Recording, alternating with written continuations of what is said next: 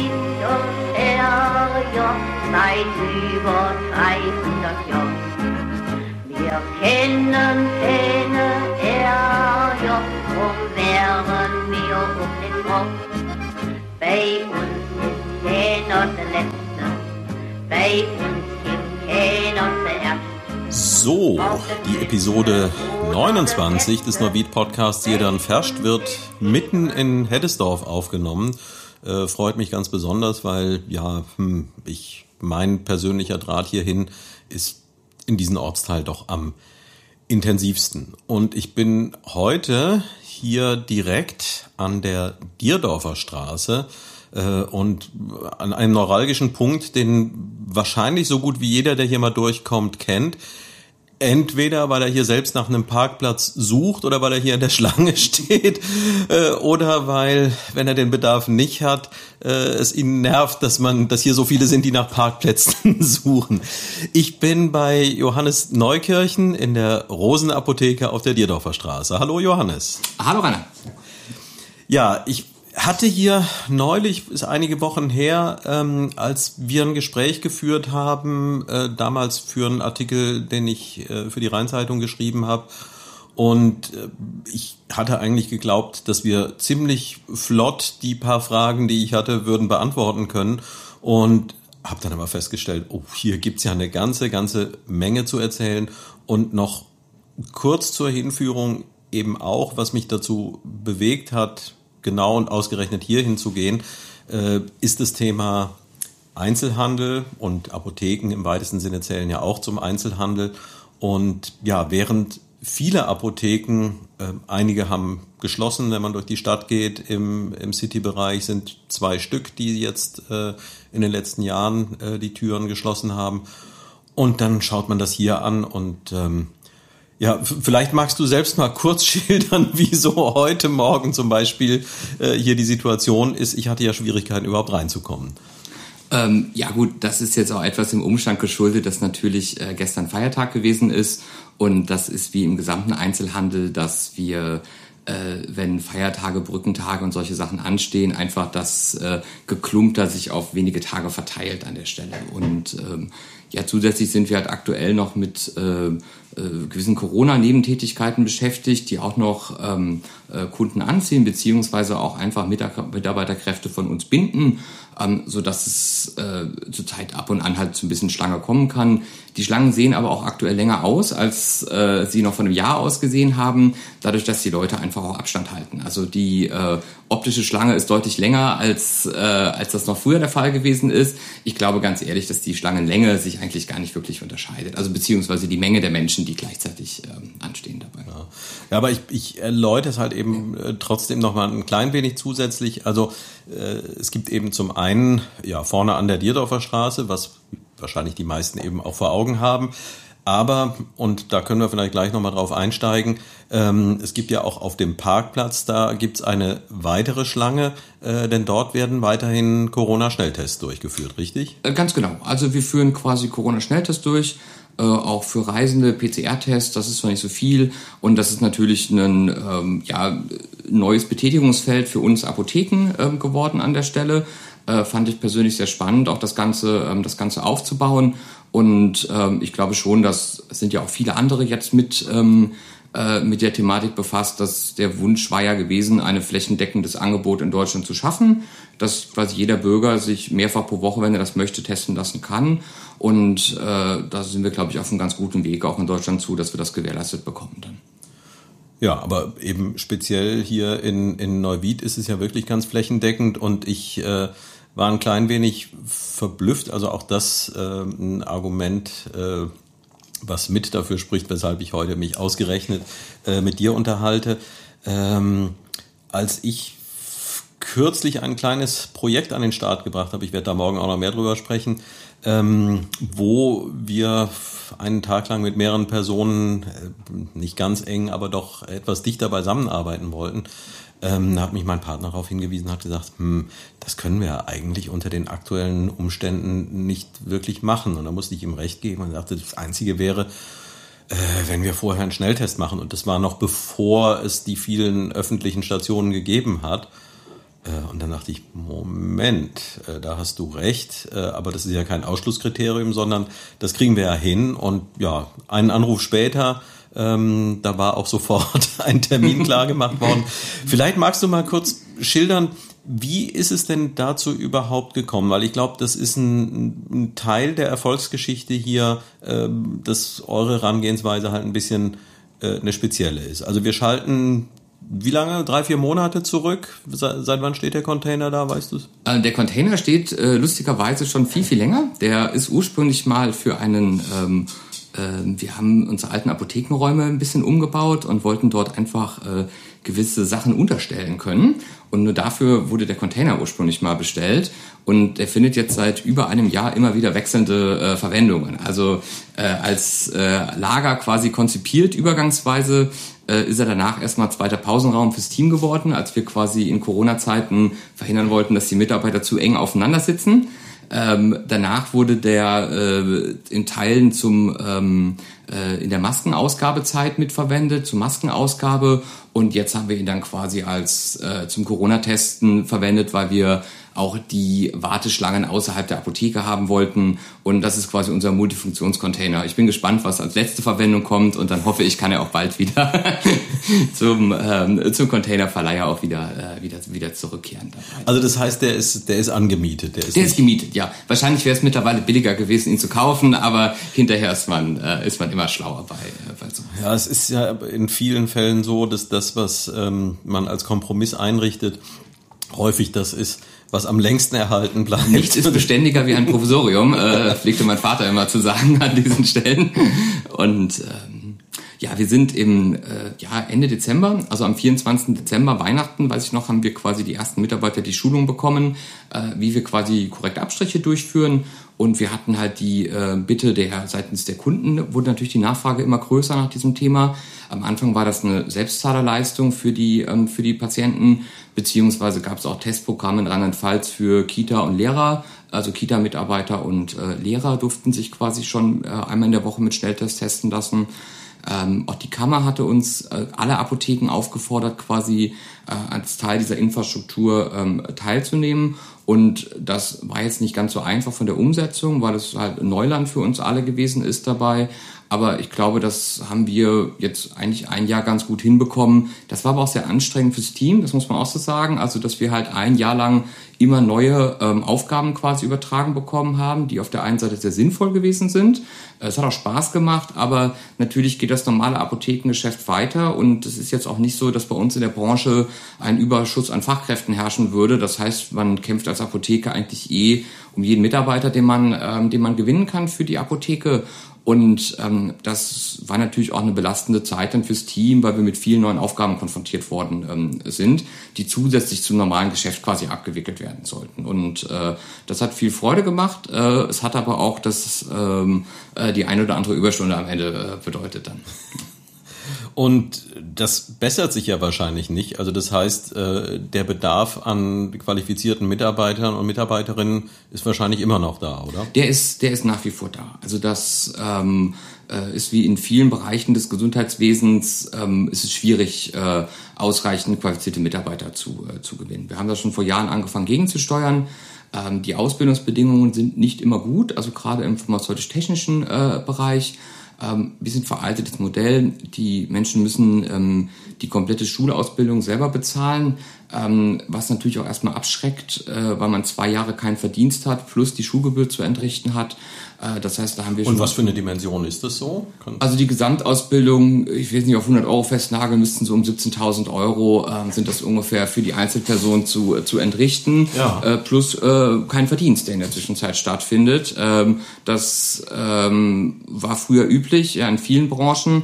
Ähm, das äh, ist halt heute aus meiner Sicht nicht mehr ganz zeitgemäß. Viele Bundesländer haben das auch geändert, dass das Land quasi die, die Ausbildungskosten übernimmt. Wir haben uns quasi bei uns dann so geeinigt, dass quasi wir als Apotheke die Ausbildungskosten äh, für die pharmazeutischen technischen Assistenten übernehmen und die natürlich sich danach verpflichten, dann bei uns in der Apotheke äh, zu bleiben. Damit haben wir eigentlich ziemlich gute Erfahrungen gemacht jetzt in den, ähm, in den letzten Jahren.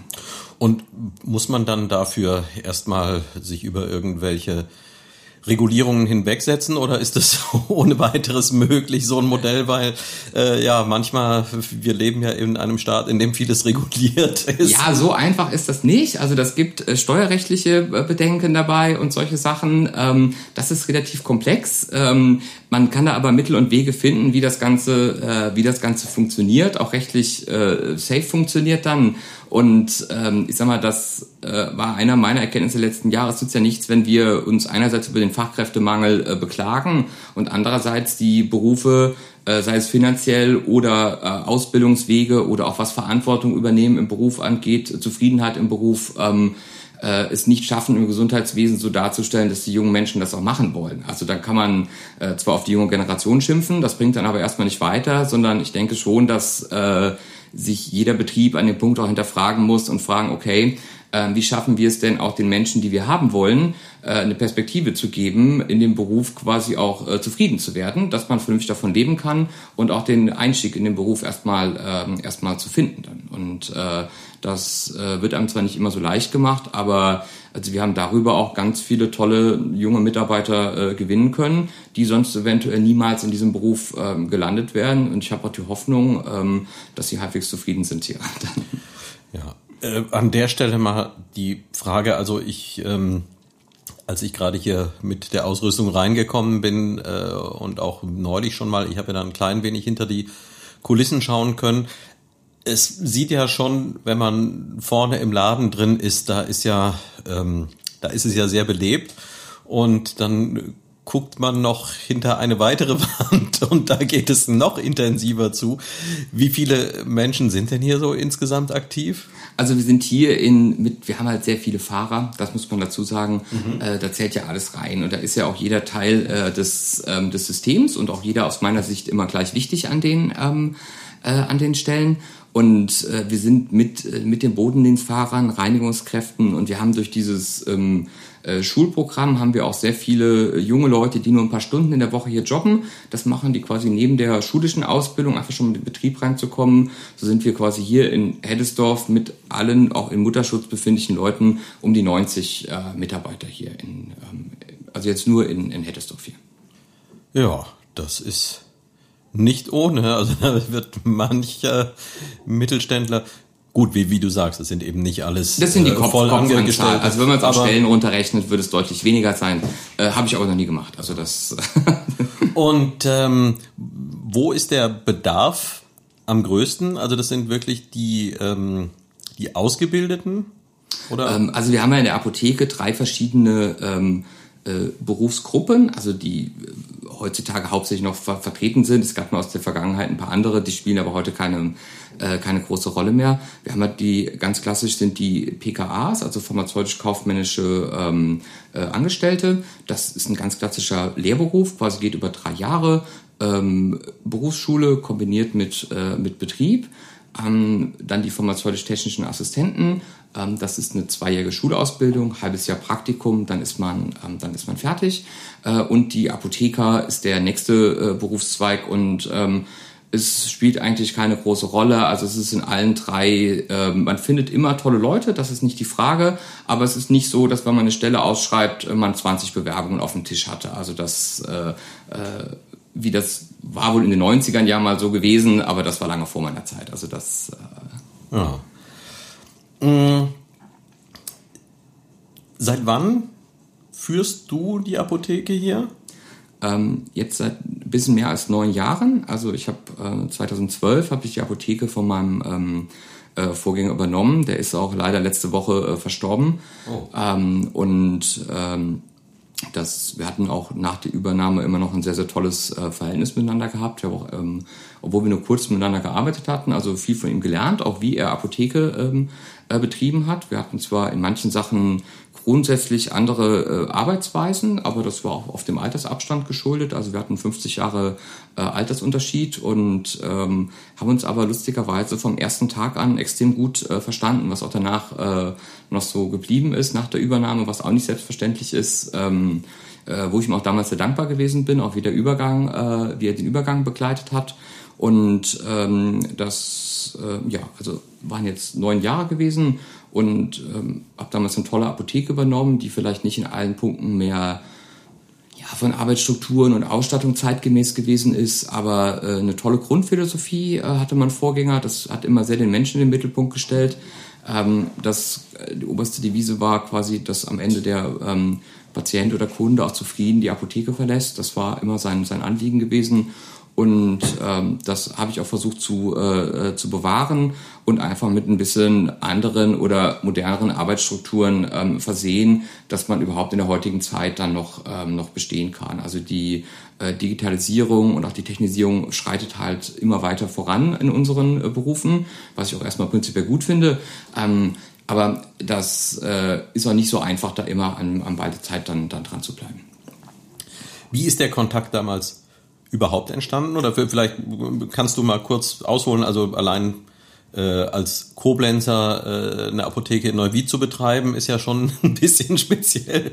Aber ja, wie, wie kam es überhaupt dazu, dass du, äh, also hast du Anzeigen durchgesucht, äh, wo, wo lässt sich was übernehmen? Oder warst du vorher hier äh, angestellt oder wie hat sich das damals ergeben? Nein, war mehr ein Zufall. Also das ähm, Apotheken werden ja oft in der Familie weitergegeben. Das war jetzt bei mir nicht der Fall gewesen, weil ich aus einer Nicht-Apothekerfamilie ähm, stamme. Ja. Und ähm, das heißt, am Ende kam äh, über drei Ecken äh, da ein Kontakt, äh, ein Kontakt zustande. Und ähm, aber in, an, in welcher Lebensphase warst du dann damals? Also du du warst ich war selber angestellt noch mhm. gewesen. Im äh, damals habe ich im Taunus gearbeitet, war ähm, eine sehr tolle Apotheke gewesen und äh, wusste aber, dass ich mich eigentlich immer äh, immer selbstständig machen wollte. Ich hatte mir eigentlich ein bisschen kleinere Apotheke vorgestellt ursprünglich. Ähm, ich kam damals dann mit Potts in ähm, in Kontakt. Wir waren uns sehr sympathisch und äh, wenn man damals war äh, der äh, große Vorteil, äh, meine Frau ist auch Apothekerin und die hatten das auch als Ehepaar betrieben gehabt, die Apotheke. Und das war so eine gewisse Grundchemie, die dort einfach ähm, gestimmt hatte. Und dann, ja, Herr Pott wollte natürlich, äh, ja, es ist ihm schwer gefallen abzugeben, das kann man auch der langen Zeit ähm, verstehen. Und haben das aber äh, dann haben erst noch ein bisschen zusammengearbeitet, zwei, drei Monate, und dann ist die Apotheke dann, ähm, dann übergegangen. Und das hat auch wirklich, äh, also da Hut ab, ganz toll, ähm, ganz toll gemacht und äh, hat auch Veränderungen, die ich angestoßen habe, hat man gesehen, fand er nicht in jedem Punkt gut, aber er hat immer das Ergebnis respektiert, was, äh, was, was rausgekommen ist und ähm, ich glaube, dass er am Ende auch ganz zufrieden gewesen ist.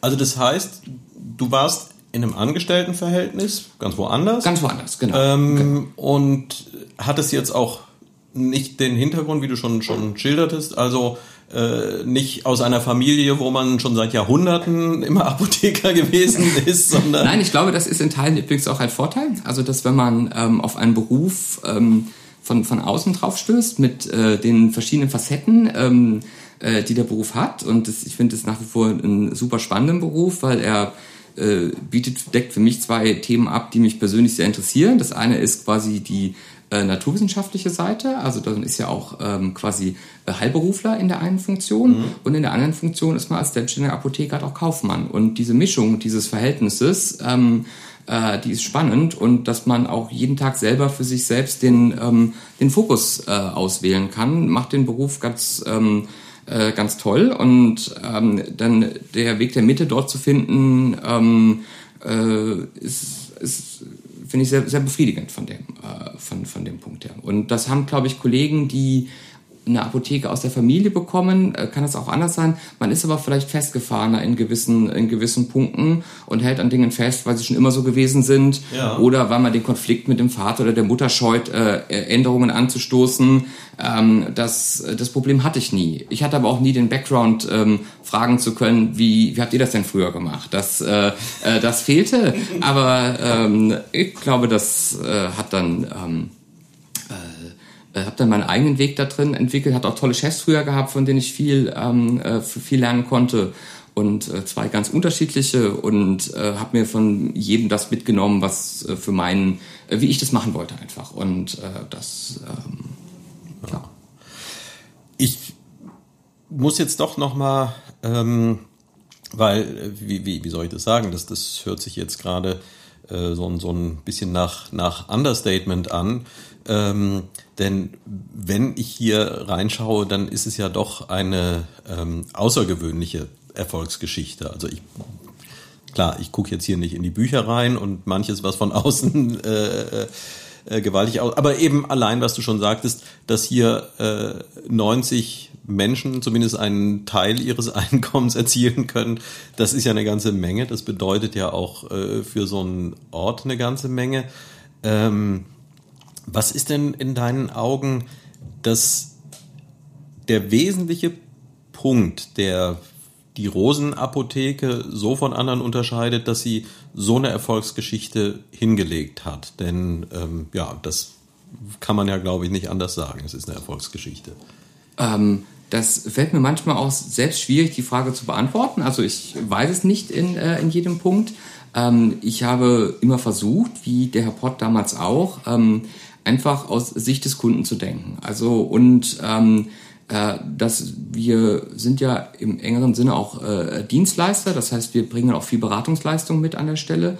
Und ähm, das, was ich eben sagte, diese, ähm, diese Mischung des Berufes, ich glaube, es führt nicht weiter, wenn man eine Apotheke äh, versucht, auf reine Gewinnoptimierung äh, zu trimmen an der Stelle dabei, sondern ähm, der Kunde darf und soll äh, ähm, auch ein, ein Vertrauensverhältnis mit uns führen können. Und ich, mir sind, manche Sachen sind mir suspekt äh, in, äh, in diesen Berufen, ähm, dass äh, wir versuchen, also unsere Mitarbeiter haben nie Verkaufsziele zu erreichen oder ähnliches an der Stelle. Also es gibt Apotheken, da haben Mitarbeiter einfach gewisse Umsätze zu, zu erwirtschaften an der Stelle. Das finde ich katastrophal, diesen, mhm. äh, diese Tendenz. Aber das ist ja nicht nur ein Apothekenproblem, das gibt es in vielen Bereichen des, äh, des Gesundheitswesens. Also, also spricht das ähm, mehr oder minder eine Aufforderung, natürlich nicht nach außen getragen, aber an den Mitarbeiter herangetragen äh, oder die Mitarbeiterin zu gucken, äh, wenn jemand vielleicht ein bestimmtes Medikament äh, abholen soll, was er auf äh, Rezept bekommen hat,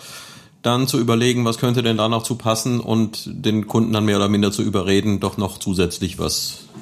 Ja, also ähm, das, das hat ja zwei Aspekte. Also ähm, es gibt ja, äh, das ist ja nicht nur in der Apothekenlandschaft so, sondern es ist generell im Gesundheitswesen äh, so, wie, ähm, dass äh, halt Zusatzleistungen erbracht werden können, auch sollen, macht ja auch äh, in Teilen Sinn. Also ähm, nur es soll an den sinnvollen Punkten äh, angesetzt werden. Mhm. Also das ist, war mein Anliegen immer gewesen, den Mitarbeiter mit auf den Weg zu geben. Wenn ich in die Apotheke reinkomme, würde ich gerne so beraten werden, äh, wie ich selbst beraten werden wollte. Und da kann eben auch dazu äh, gehören, dass man äh, zum Beispiel, wenn jemand ähm, äh, eine, ein Antibiotikum wegen ähm, einer Nasennebenhöhlenentzündung hat, dass man noch ein Nasenspray dazu empfiehlt, weil es heilt schneller ab, damit der Patient kriegt schneller Luft, er fühlt sich einfach besser. Es ist alles, äh, alles gut, eine absolut sinnvolle, ähm, sinnvolle Zusatzempfehlung. Der Patient wird schneller gesund, ihm geht's besser und es ist alles in bester Ordnung für ihn danach. Ähm, mhm. Äh, das von abzusehen ist, ähm, wenn quasi diese Zusatzempfehlungen ausgesprochen werden, einfach um gewisse Umsätze in, äh, in den Apotheken zu erzielen dabei. Aber das findet nicht nur in Apotheken statt. Das ist ja in Arztpraxen mit IG-Leistungen, äh, in Krankenhäusern genau dasselbe Problem.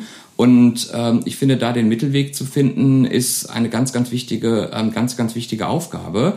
Und eine lange vertrauensvolle Kundenbindung aufzubauen, ist aus meiner Sicht viel mehr wert, ähm, als quasi kurzfristig versuchen, ähm, einen Betrieb auf Gewinn zu, äh, zu optimieren. Wir müssen natürlich alle Geld verdienen. Das steht ja nicht, äh, das steht nicht zur Debatte. Und ähm, äh, das ist ja auch meine Verpflichtung den Mitarbeitern gegenüber und auch meiner Familie gegenüber am Ende. Aber den, ähm, äh, den Menschen auf der anderen Seite nicht aus dem, aus dem ähm, aus dem, aus dem Fokus rauszunehmen. Das ist eine ganz entscheidende Sache. Auch, dass man immer wieder in Beratungen hört, man soll vorne den, ähm, den Patienten nicht Kunden nennen. Ich finde das nicht schlimm, wenn der Patient auch Patient heißt an der Stelle, weil mhm. in der Apotheke ist er manchmal beides. Und das ist auch völlig legitim an der Stelle.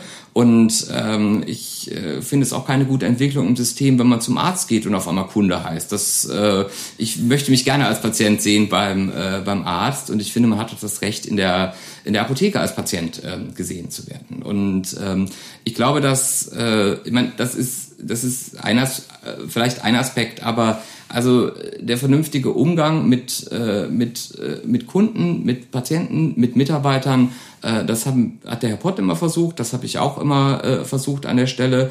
Und ähm, da hat er trotz der Alltagshektik ähm, genug Zeit, sich für jeden Einzelnen zu nehmen auch vorne. Und das gebe ich den Mitarbeitern auch mit auf den Weg, wenn, äh, auch wenn die Schlange mal länger ist, aber manche Sachen dauern einfach länger beim, äh, äh, beim Patienten vorne, wenn die gerade eine Krebsdiagnose bekommen haben oder ähm, einfach äh, eine Sterbesituation zu Hause ist oder sonst was auch immer. Auch in Corona-Zeiten sind die Menschen unglaublich gestresst gewesen an, äh, in manchen Punkten. Und wir bieten halt ein sehr, eine Apotheke ist ein sehr niederschwelliges äh, Gesundheitsangebot. Also hier kann jeder reintapseln und äh, quasi ohne Termin, ohne alles quasi, egal welcher Versicherungsstatus vorliegt, äh, quasi jederzeit an Gesundheitsinformationen äh, kommen. Und äh, das, ähm, ich meine, es ist wirtschaftlich nicht darstellbar, mit jedem Kunden für Nasenspray eine halbe Stunde zu sprechen. Das ist, sollte jedem klar sein. Aber eben, wenn der Bedarf ist, dann, dann sollen sich die Menschen auch Zeit nehmen, weil sonst, ähm, sonst äh, ist das Vertrauen nicht mehr, äh, nicht mehr gegeben. Dann. Ja. Mm, jetzt gibt es Apotheken ja fast überall und äh, in diesem Podcast steht ja diese, diese Stadt im, auch ein bisschen zumindest im Mittelpunkt. Ähm, hatte das für dich seinerzeit äh, irgendeine besondere Bedeutung, äh, dass sich ausgerechnet hier diese Möglichkeit ergeben hat? Oder warst du da gänzlich unemotional? Hattest du irgendeinen Draht hier zu, zu Neuwied und zu Heddesdorf oder war das einfach einer der Orte, die halt so um Koblenz herum irgendwo gelagert sind? Äh, kann ich mit beides mit Ja äh, beantworten. Also ich habe quasi den, ähm, äh, also meine Frau kommt aus Hessen. Wir hatten uns quasi äh, fest vorgenommen, äh, entweder Richtung meiner Schwiegereltern uns zu orientieren mhm. oder meine Eltern, zwecks irgendwann mal, falls Familienplanung ähm, einstehen, äh, anstehen sollte. Ähm, die am Ende, äh, meine Mutter ist, äh, deswegen war ich auch emotional etwas äh, positiv dann überrascht, dass es dann Neuwied geworden ist dabei. Äh, meine Mutter ist gebürtige Neuwiederin, mhm. Äh, ist zwar schon mit zwei oder drei Jahren nach, nach Koblenz dann, ähm, dann gezogen, ist aber hier in der Waldstraße, ähm, haben ihre Großeltern gelebt gehabt und ähm, wir sind als Kind, das finde ich in Teilen auch ähm, äh, spannend zu sehen, die Entwicklung. Wir sind als Kind oft zum, zum Einkaufen nach Neuwied gefahren, was heute ja lustigerweise komplett andersrum stattfindet. Ja. Also das heißt, ähm, wenn wir Kleidung kaufen gefahren sind oder ähnliches, in Grundschultagen sind wir oft ähm, von Koblenz nach Neuwied gefahren, weil meine Mutter immer sagte, in Neuwied kann man besser einkaufen als in Koblenz. Mhm. Und ähm, ich glaube, das hat sich leider heutzutage etwas, ähm, äh, etwas umgedreht, dass die meisten nur wieder leider nach Koblenz mittlerweile zum, äh, zum, zum Einkaufen fahren. Dann. Aber ähm, wir, äh, glaube ich, auch das Aktionsforum ähm, ist ja auch sehr tapfer dabei, äh, versuchen ja hier das auch äh, wieder etwas attraktiver hinzubekommen. Ja, und wie, wenn diese Krise denn äh, tatsächlich in absehbarer Zeit zu Ende gehen sollte, ähm, wie dann die Karten neu gemischt werden, ob sie neu gemischt werden und ähm, ja, so, so wie diese Krise vielleicht manches aufgezeigt hat und manche Entwicklungen auch beschleunigt hat, äh, so ist vielleicht dann im Nachgang sind dann auch Entwicklungen möglich. Als jemand, der relativ dicht dran ist, also wir sind jetzt hier, sitzen Mitte Mai hier zusammen, ähm, du weißt mit Tests recht gut Bescheid, mit Impfungen, mit Impfstoff, ist da auch ein Draht oder läuft das an den Apotheken vorbei? Ähm, wir sind jetzt, wie die Hausärzte auch, also ähm, ist jetzt die normale Lieferstruktur wieder aufgenommen worden. Also das heißt, wir beliefern die Hausärzte oder auch Fachärzte mit den Impfstoffen jetzt äh, mittlerweile. Ich habe ein paar Tage selber im Impfzentrum mitgeholfen, also ähm, äh, dort einfach ziehen die Apotheker die Spritzen auf oder die PTAs und ähm, ja, also äh, ich sag mal, das ist das äh, Tolle an unserem Beruf, so ein gewisses Basiswissen bringt man auf vielen Ebenen mit. Das letzte Fachwissen hat man dann nicht, aber um sich einen halbwegs Überblick zu verschaffen, ähm, äh, reicht es meistens. Also wir versorgen jetzt quasi die umliegenden Arztpraxen mit den, mit den Impfstoffen, die dann in den Praxen gegeben werden. Ja. Und ja, trotz, äh, ich weiß nicht, wer diesen Satz geprägt hat, aber ich finde ihn sehr schön. Äh, Prognosen sind immer schwierig, besonders wenn sie sich auf die Zukunft beziehen. ähm, aber einfach, äh, weil ja, es, es, es treibt mich um äh, und ja, von, von jemandem, der zumindest relativ dicht dran ist. Was denkst du, wann äh, werden wir den Zeitpunkt erreichen, wo wir sagen können, wir sind aus dem Gröbsten raus oder vielleicht haben wir ihn ja sogar schon erreicht. Wie, wie, wie, wie ist deine persönliche Einschätzung diesbezüglich? Also ich bin da sehr optimistisch. Ich glaube, dass wir äh, schon fast aus dem Gröbsten ähm, raus sind, weil ähm, äh, die deutsche Corona-Politik ähm, unterm Strich aus meiner Sicht äh, relativ erfolgreich gewesen ist, auch wenn wir vielleicht im Winter nicht mit jeder Situation so gut umgehen konnten, auch äh, überwiegend emotional, dass man eben äh, wir einfach auch als Menschen wieder lernen mussten, dass es Sachen gibt, die wir einfach nicht kontrollieren können. Ähm, dass es egal ist, was das einzelne Individuum macht und auch ein einzelner Staat das nicht mehr alles in der Hand hat, was, ähm, äh, was dabei passiert. Und ähm, da wir aber einen Großteil unserer Risikogruppen durchgeimpft haben, ähm, denke ich, dass wir da auf einem sehr, sehr guten Weg sind und die, äh, die Normalität in greifbarer äh, Nähe ist. Ich denke, die Krankheit wird uns immer noch weiter begleiten. Ähm, ich fände es auch schön, wenn gewisse Debatten jetzt im Nachgang mal geführt werden. Also was hat gut funktioniert, was hat nicht so gut funktioniert in der, ähm, in der Phase, ähm, dass äh, vielleicht die Gesellschaft auch ähm, sich wieder mehr mit dem Thema Sterben, wie wollen wir sterben, wie sterben wir aktuell in Deutschland, die alten Menschen, ähm, äh, ist es so gewollt? Wollen wir das anders gestalten? Ähm, dass das Fragen sind, die man ähm, vielleicht im Nachgang auch mal, äh, mal, mal durchgehen kann an den, ähm, an den Stellen. Aber um auf die Ausgangsfrage zurückzukommen, ich glaube, das Schlimmste ist, äh, ist vorbei und wie alle sehen ich mich auch wirklich jetzt wieder auf ein äh, Stück Normalität mit Freunden treffen, äh, Urlaub fahren und, äh, und ähnliche Sachen ich denke, noch zwei, drei Monate, dann sollte das auch problemlos, äh, problemlos möglich sein. Die Krankheit wird nicht verschwinden aus meiner Sicht. Ich glaube, die wird nie ganz verschwinden. Mhm. Aber das ist auch nicht schlimm. Also äh, wir können uns schützen. Es wird Medikamente geben, irgendwann in absehbarer Zeit dagegen. Und ähm, das äh, ist äh, es gab immer Infektionskrankheiten. Das soll jetzt um Gottes Willen nicht Corona äh, äh, kleiner machen, als es, ähm, als es gewesen ist. Aber ähm, die, auch die pharmazeutische Industrie, also kann man jetzt schimpfen auf die, wie man möchte an der Stelle, aber in einem Jahr einen Impfstoff zu entwickeln, war ja von der gesamten Menschheit her eine, eine be bemerkenswerte Leistung gewesen, die, da, ähm, die dahinter gestanden hat. Mhm.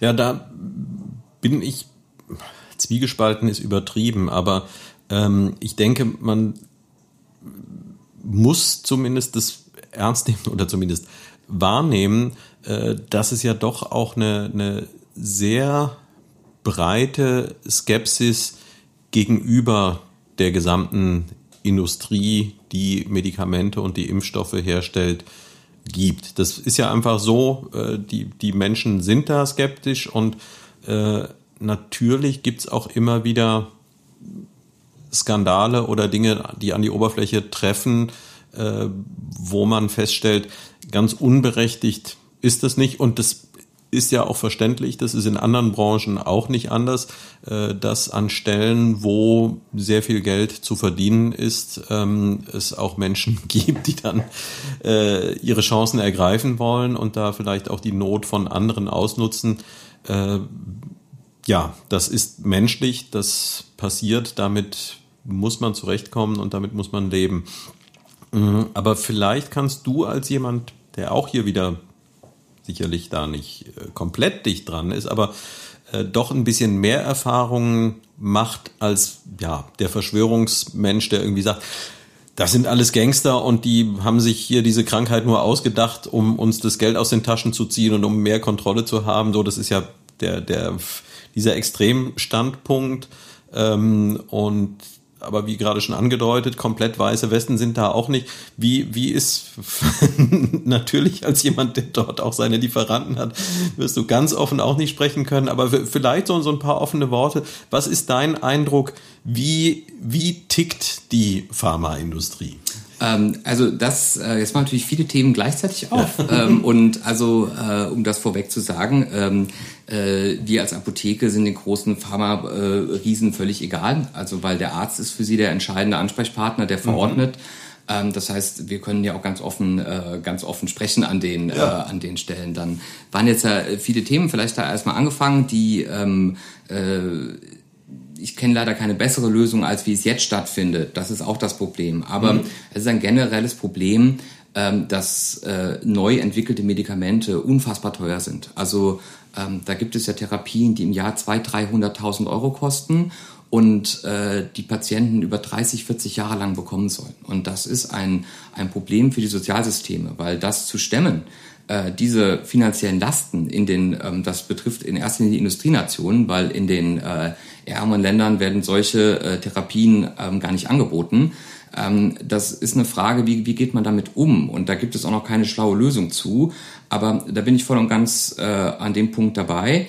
Ähm, das, ähm, das sind nicht alles Gangster oder ähnliches, aber es sind halt Wirtschaftsunternehmen, die in erster Linie ähm, den Sinn haben, halt für ihre Aktionäre Geld zu verdienen. Und mhm. äh, das kann man durchaus kritisch hinterfragen an den Punkten, wie man das verhindern kann, dass eben ähm, äh, ja lebenserhaltende oder auch lebensnotwendige Therapien äh, quasi so teuer sind, ähm, dass man äh, als, als Sozialgemeinschaft Schwierigkeiten hat, dass ähm, äh, das, das zu bezahlen. Und das ist ein Problem. Und das ist jetzt gar nicht auf diese Corona-Impfung äh, äh mhm. zu betrachten, weil die ist jetzt nicht übermäßig teuer, die ist jetzt auch nicht billig. Aber äh, das ist ein generelles Problem mit Neuentwicklungen von, äh, von Arzneimitteln, dass die, die Kosten explodieren in den, ähm, in, den, in den reichen Ländern dafür.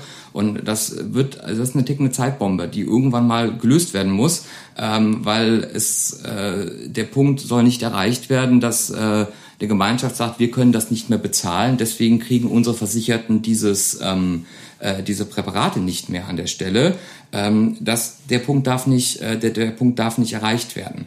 Und da muss man halt, denke ich, wäre ein guter Zeitpunkt schon vor ein paar Jahren gewesen, äh, gegenzusteuern. Die Amerikaner haben das auch schon versucht, sind damit, die haben dasselbe Problem äh, in den USA wie wir in Europa und auch in Japan und anderen äh, westlichen Ländern, dass eben die Arzneimittelpreise gerade für patentgeschützte neue Medikamente wirklich ähm, rapide gestiegen sind. Und das in den Griff zu bekommen, ähm, ist äh, auch von einem Einzelstaat gar nicht lösbar. Das muss man so sagen. Also das äh, ist eine EU-Aufgabe oder äh, sogar quasi noch größer anzusiedeln, ähm, dass man dort versucht, ein, ein, gesundes Maß zu bekommen. Also Forschung ist teuer, das steht nicht zur Debatte, aber die ähm, äh, sagt so ungefähr Entwicklungskosten, hatte ich mal im Studium gelernt, war so ungefähr eine Milliarde pro Medikament. Das ist auch okay, dass das rückfinanziert wird und die sollen ja auch Geld verdienen, die Firmen, das ist alles richtig. Aber ähm, das, da ist aus meiner Sicht das Maß etwas äh, verloren gegangen in, mhm. äh, in gewissen Teilen. Hat aber jetzt nichts mit dieser Corona-Impfung zu tun, sondern es ist generell ein, ähm, ein, ein, ein Problem der, äh, der pharmazeutischen Industrie. Mhm. Und ähm Impfung, lassen wir mal noch einen, einen Schritt außen vor, aber noch äh, etwas, was mir in dem Zusammenhang jetzt gerade ein- und auffällt, was hier vielleicht auch nochmal betont werden sollte. Nach wie vor ist es ja so, dass der PCR-Test derjenige ist, mit dem der Nachweis einer möglichen Erkrankung am deutlichsten stattfinden oder am, am sichersten stattfinden ja, kann. Genau, genau. Und ähm, während die Schnelltests inzwischen ja tatsächlich an äh, jeder zweiten Ecke verfügbar sind, um es übertrieben zu sagen. Äh, den PCR-Test bietet ihr hier vergleichsweise exklusiv an.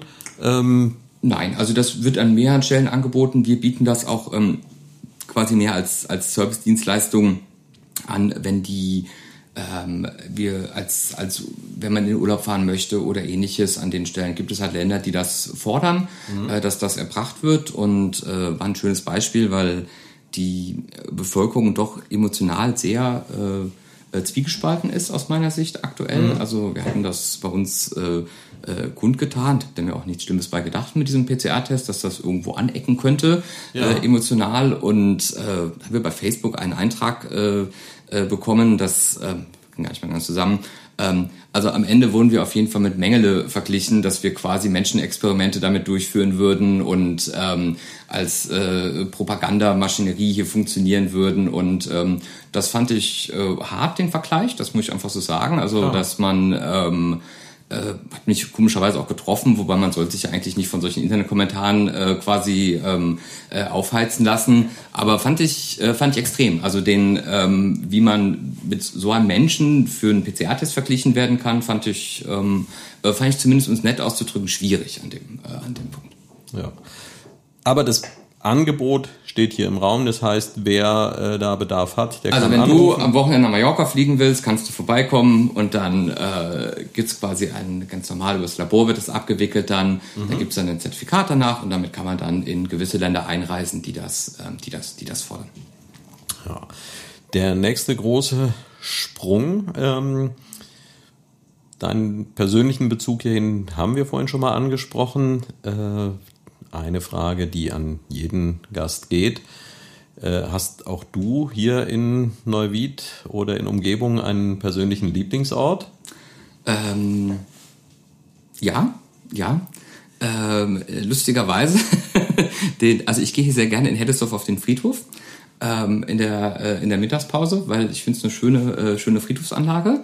Ähm, schafft äh, einen gewissen Rückzugsraum, weil man eben ähm, äh, man hat ein bisschen Ruhe. Also das heißt, äh, ich mache das in Koblenz auch gerne, da gibt es auch einen mhm. sehr schönen Friedhof. Ähm, ich finde, Friedhöfe strahlen eine extreme Ruhe aus und äh, das, das genieße ich dann an den äh, mal, wenn man eine halbe Stunde mittags mal, mal rausgeht. Man ist fast in der Natur, es, es herrscht Ruhe und ähm, gleichzeitig äh, ist die Konfrontation mit dem äh, mit der, naja, das Endlichkeit des Lebens hat auch äh, gegeben, ja. äh, was einem manchmal wieder mal äh, zu denken gibt, über was man sich ärgert, über was man sich nicht ärgern sollte und äh, was einem eigentlich wichtig sein sollte im Leben an den Stellen. Und ähm, ist vielleicht nicht der, der gängigste Weg an der Stelle, aber ich finde das immer eine ganz, äh, äh, ganz, ich finde es eine tolle Atmosphäre auf dem Friedhof. Also. Ja. Ja, also da erwischst du mich jetzt natürlich, äh, weil ich auch ja, persönlich dort äh, Erinnerungen mit verknüpfe und ja, mein, äh, mein Vater liegt dort begraben und ich kann das gut nachvollziehen. Es ist auch ein, ein schöner Friedhof. Ja. Die, die, die Halle hat eine, eine angenehme Größe. Ähm, diese, diese Zwischenmauern äh, aus, aus Schiefersteinen, äh, auch die ist sehr schön zum Teil so überwuchert und ja, doch auch das ein oder andere historische Grabmal, auch mit vielen Namen, die für die Stadtgeschichte bedeutend sind. Ja, das hat schon was. Mm, aber nochmal zurück zu den, zu den Lebenden und nach, äh, äh, nach Heddesdorf hier in die Rosenapotheke. Ähm, die, dieser Neubau hier, mh, mm, wie, wie ist es dazu gekommen? Also ich stelle halt hier fest, ich habe es vorhin ja schon mal gesagt, so man guckt so ein bisschen hinter die Kulissen, da ist es sehr umtriebig, aber auch nach, nach vorne raus. Das hat ja alles ein, ein ziemlich durchdachtes Konzept. Die einzelnen Bedienstationen, wo dann ein individueller Ansprechpartner oder Ansprechpartnerin jeweils ist, ähm, das ist ja alles sehr gut durchdacht. Sind das Dinge, die du dir selbst ähm, ausgedacht hast oder gibt es entsprechende Ladenkonzepte von, von äh, Dienstleistern, wo man sich da bedienen kann? Äh, ich, ich sehe hier halt auch so Digitaldisplays und so. Das wirkt ja alles wirklich sehr aus einem Guss. Kannst du kurz erläutern, wie, wie es dazu gekommen ist, dass es so ist, wie es jetzt ist? Ähm, also für uns war es da drüben einfach zu eng und mhm. das ist für mich auch eine Frage, ähm, als wir mit der Planung angefangen haben, hatte ich die Apotheke vielleicht zwei Jahre ungefähr ähm, gehabt und muss ja für mich die Frage stellen, auch fürs Team, ähm, muss das ja noch ein paar Jahre ausüben, den Beruf, wollen, können wir das drüben in der kleinen alten Apotheke gewährleisten, auch die Anforderungen quasi der Zukunft ähm, damit und der, mhm. der es gibt auch Verordnungen, die für uns gelten, die auch drüben äh, schwierig umzusetzen ähm, gewesen sind. Das heißt, barrierefreier Zugang ist heutzutage eigentlich gefordert. Hatten wir drüben noch Bestandsschutz. Also wenn man dann eine neue Apotheke öffnet, äh, muss quasi die komplett barrierefrei sein. Das ist natürlich bei den alten Häusern nicht, ähm, nicht, nicht darstellbar. Und so hatten wir das Glück hier, ähm, dass der Herr Pott damals drauf bestanden hat, äh, ihm gehörte das Nachbargrundstück, dass ich das mitkaufen musste. Das war quasi zwingende Bedingung, ähm, weil er quasi einen kompletten äh, Schlussstrich ziehen wollte. Ich hätte damals eigentlich gerne darauf verzichtet, auf dieses Nachbargrundstück. Ähm, hat sich dann als Glücksfall in der Nachschau äh, herausgestellt, dass wir dann eben die Möglichkeit hatten, ähm, äh, hier neben neu äh, zu bauen. Das war auch nicht so... Ähm, äh, nicht so einfach äh, gewesen dann darzustellen, kurz nach der, der Übernahme der Apotheke, auch mit der Bank hinten raus. Aber mir war klar, ich wollte halt ähm, so nicht die nächsten Jahre weiterarbeiten müssen äh, in der Enge und haben wir, wollten uns halt einfach vergrößern. Und dann ähm, äh, es gibt Einrichtungsfirmen natürlich, die einen da beraten an der äh, an dem Punkt, äh, wobei Teile ähm, einfach, ich, wir hatten das große Glück gehabt, dass wir neu gebaut haben und wirklich das Haus eigentlich um die Apotheke bauen konnten. Mhm. Und das hat man nicht so oft und deswegen ähm, Äh, ich wollte halt auch Apotheke so umsetzen, wie ich das gerne, ähm, wie ich das gerne sehen würde. Und ähm, eine Apotheke braucht Kosmetik, das steht nicht zur Debatte. Aber ich finde, Kosmetik sollte in der Apotheke nie im, äh, im Vordergrund stehen, sondern ähm, eine Apotheke steht in erster Linie für das, äh, das Arzneimittel, die dazugehörige Beratung. Mhm. Und ähm, so wollte ich das Ganze auch äh, dann aufbauen. Das war auch der Grund für uns zu sagen, dass wir die ähm, die Rezeptur, also heißt, wo wir noch wirklich selbst Arzneimittel herstellen, eben nicht hinten verstecken, sondern quasi auch präsent mit nach, äh, nach vorne nehmen, äh, um dem Kunden auch äh, zu zeigen, was wir können und auch die Wertigkeit der Berufe nochmal ähm, äh, zu zeigen, weil mit uns geht ja sonst oft das Image des Schubladenziehers oder äh, ähnliches einher und mhm. ähm, dass man eben auch den Apothekenberuf der, der Zukunft dem, dem Kunden so, äh, so präsentieren äh, konnte dann und äh, das heißt, das Konzept ist natürlich mit Absprache mit dem Einrichter entstanden, aber es sind eben auch viele Ideen aus dem Team. Wir haben uns mal im Team zusammengesetzt, äh, was die quasi als, ähm, als, als Wünsche haben, was sie für Ideen haben. Und äh, natürlich sind auch meine Ideen mit eingeflossen und aus dem ganzen Sammelsurium ist dann am Ende die jetzige Rosenapotheke äh, entstanden. Und die ist auch so, wie du es dir wünschst? Oder würdest du, wenn du jetzt das alles abreißen könntest und nochmal neu aufbauen? Ich glaube, niemand, der jemals gebaut hat, würde sagen, äh, ich würde alles nochmal so machen. Aber äh, ich äh, bin selber großer Fan der 80-20-Lösung und die ist hier erfüllt und ähm, wir haben äh, äh, zumindest weit über 80 Prozent würde ich nochmal ganz genauso machen wie vorher. An anderen Ecken ist es einfach, äh, hätte ich anders entschieden. Aber da muss man sich auch nicht ärgern, weil das, äh, äh, das passiert beim Bauen einfach, dass man Fehlentscheidungen trifft. Vielleicht hier nochmal ganz kurz, weil ich glaube, nicht jedem ist es klar, aber ich, ja, für mich spielt es auch eine gewichtige Rolle. Erläutert das mit den 80-20 nochmal ganz kurz, für die, die es nicht kennen. Also, also ich weiß gar nicht, äh, wer diese Regel mal, mal aufgestellt hat, dass, ähm, ich hatte das mal irgendwo gelesen, dass man halt ja. gucken soll, dass man 80 Prozent seiner Entscheidungen äh, richtig fällt und 20 Prozent dürfen gerne äh, daneben liegen. Äh, dadurch kann man deutlich schneller entscheiden, als wenn man auf höhere Quoten ähm, anstrebt. Also ähm, und das schnelle Entscheiden ist für mich eine der wichtigsten ähm, Sachen, die man können muss, wenn man quasi ein, ein Unternehmen führt, aus, aus meiner Sicht. Ähm, man hat nicht immer alle Informationen zur Verfügung in jeder, in jeder Situation. Und da muss man danach auch damit klarkommen, dass man eben gewisse Sachen halt anders entschieden hätte, aber dadurch steigt die Entscheidungsgeschwindigkeit eben äh, immens an, weil wenn ich versuche 90 oder 95 Prozent äh, quasi ähm, äh, korrekte Entscheidungen zu treffen, äh, brauche ich ja deutlich länger pro, äh, pro Entscheidung. Und ähm, bin ich immer ganz gut mitgefahren. Ja. Und ähm, ja, das trägt dann auch dazu bei, dass man noch ein bisschen Freizeit zumindest übrig behält? Oder wie sieht's damit bei dir aus? Äh, dieses Jahr weniger als, äh, als sonst, aber ich äh, versuche dass ähm, äh, man, ja, die Leistungsfähigkeit sinkt ja auch der Menschen. Also ja. ich bin kein Fan davon, ähm, dass propagiert wird, dass äh, eine 38-Stunden-Woche dass das Nonplusultra ist und dass das erstrebenswerteste Ziel im Leben ist. Ähm, und Hauptsache, man hat um 16 Uhr Feierabend. Ähm, das sind für mich keine, ähm, das sind für mich keine Nachstrebens, das ist für mich nichts Erstrebenswertes. Und äh, es gibt Wochen, äh, dann hat man, hat man mehr Stunden und es gibt Wochen, da hat man ein bisschen weniger Stunden an der Stelle. Aber wenn man zu viel arbeitet, wird man unproduktiv aus meiner Sicht. Also man braucht den Ausgleich und da haben die Menschen auch das Recht drauf, auch die, ähm, äh, auch die Mitarbeiter. Ähm, aber ich ähm, bin ab Wochen, da ist die Arbeitsbelastung deutlich, ähm, deutlich höher und in anderen Wochen ist es dann halt weniger und das ist dann auch okay. Also, ähm, aber ich bin niemand, der das Bedürfnis braucht, ich muss morgens um 8 Uhr anfangen, muss um 16 Uhr Feierabend haben. Also das ähm, ähm, ist, ist, stellt für mich keinen, keinen Wert dar. Ich will genug Zeit haben für, ähm, äh, für meine Familie. Ich muss mich auch mal erholen können, auch mal Zeit für sich selbst haben. Ähm, das muss drin sein.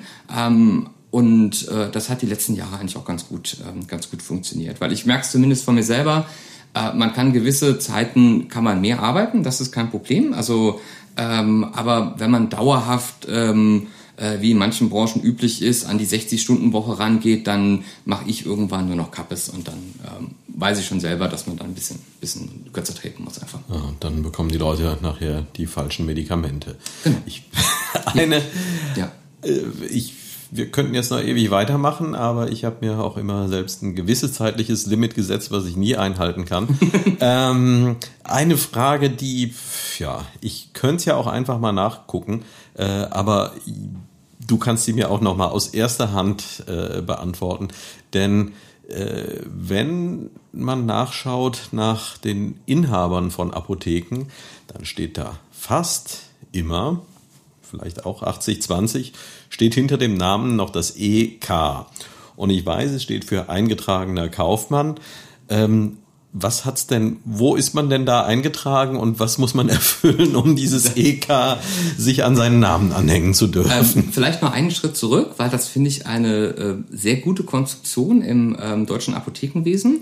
Äh, man darf Apotheken nur mit zwei Rechtsformen führen, quasi als ähm, als eingetragener Kaufmann oder als OHG.